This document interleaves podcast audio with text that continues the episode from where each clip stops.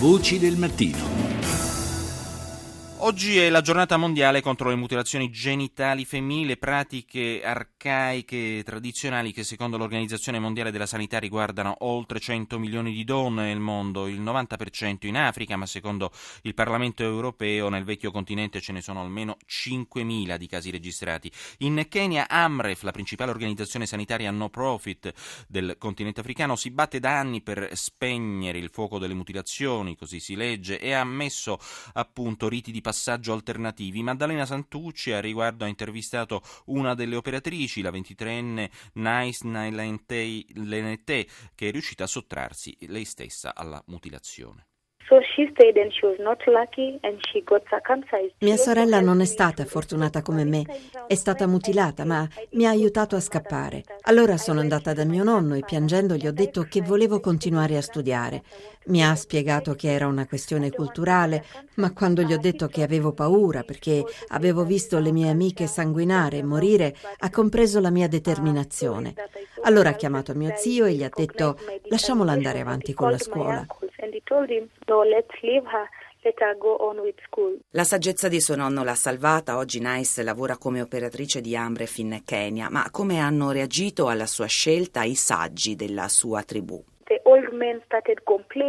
Hanno cominciato a lamentarsi. È una pratica culturale, deve farlo ogni bambina della comunità, perché altrimenti la gente parlerà male di lei e nessuno la sposerà mai. Poi l'incontro con Amref, che in Kenya ha progetti educativi per la lotta contro le mutilazioni genitali femminili. Poiché ero l'unica bambina che sapeva leggere e scrivere, sono stata scelta, con il placet dei leader, per i loro programmi di formazione.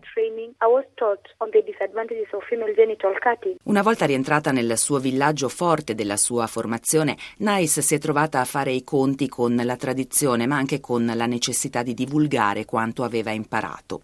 Il passo più difficile, pur rispettandoli profondamente, è stato convincere i capi locali a lasciarla incontrare gli uomini più giovani per spiegare loro i rischi delle mutilazioni genitali femminili. Una fatica coronata però dal successo, dal 2013 in alcune aree rurali le tradizioni sono cambiate con l'approvazione dei leader locali soppiantate da riti di passaggio alternativi. Quasi 4.000 le bambine salvate con queste pratiche che vedono nel diritto all'istruzione nel far capire l'importanza dell'andare a scuola un'arma di riscatto. Ma di che cosa si tratta?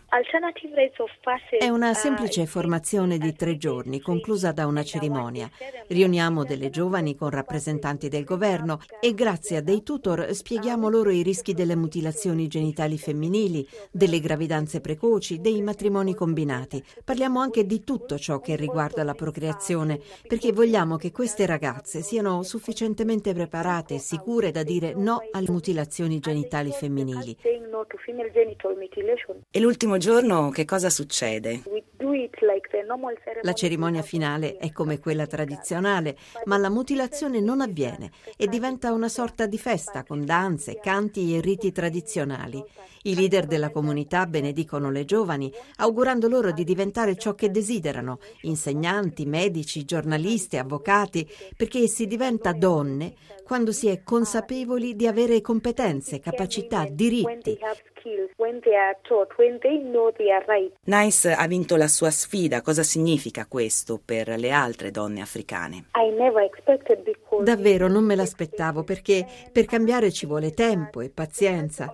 Prima gli anziani non mi apprezzavano, mi vedevano come una pazza, ma adesso per loro sono un esempio e un punto di riferimento.